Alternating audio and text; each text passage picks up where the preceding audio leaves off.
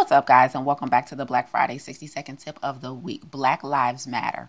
Period. That's the only tip I got this week. Black Lives Matter. Black Lives been mattering. Black lives are going to continue to matter. And I'm going to do everything in my power and in my platform to promote that message.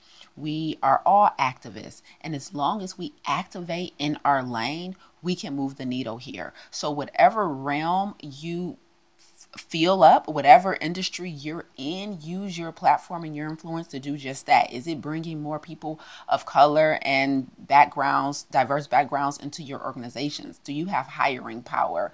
Um, do you sit on a board what do you do?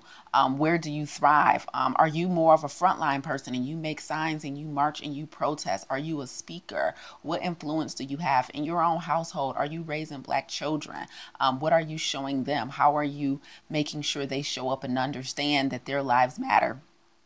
Are you um, are you responsible for educating another group of individuals, non black individuals?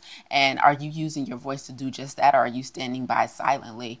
In my realm, in the health and wellness realm, I'm using my platform at the Black Health Academy to make sure that I'm empowering our people with Black health history, to make sure that I'm educating them on how to change the outcomes um, of their family and of themselves going forward to make sure they're healthy and whole. So activism looks different for all of us, but make sure there's an underlying lying tone that says Black Lives Matter in everything that you do. It is vastly important right now and forever um, that activism doesn't just happen in the midst of a major event it happens all day, every day, 24 7, 365, regardless of what the media and the news circuits are telling us at the time. Black Lives Matter.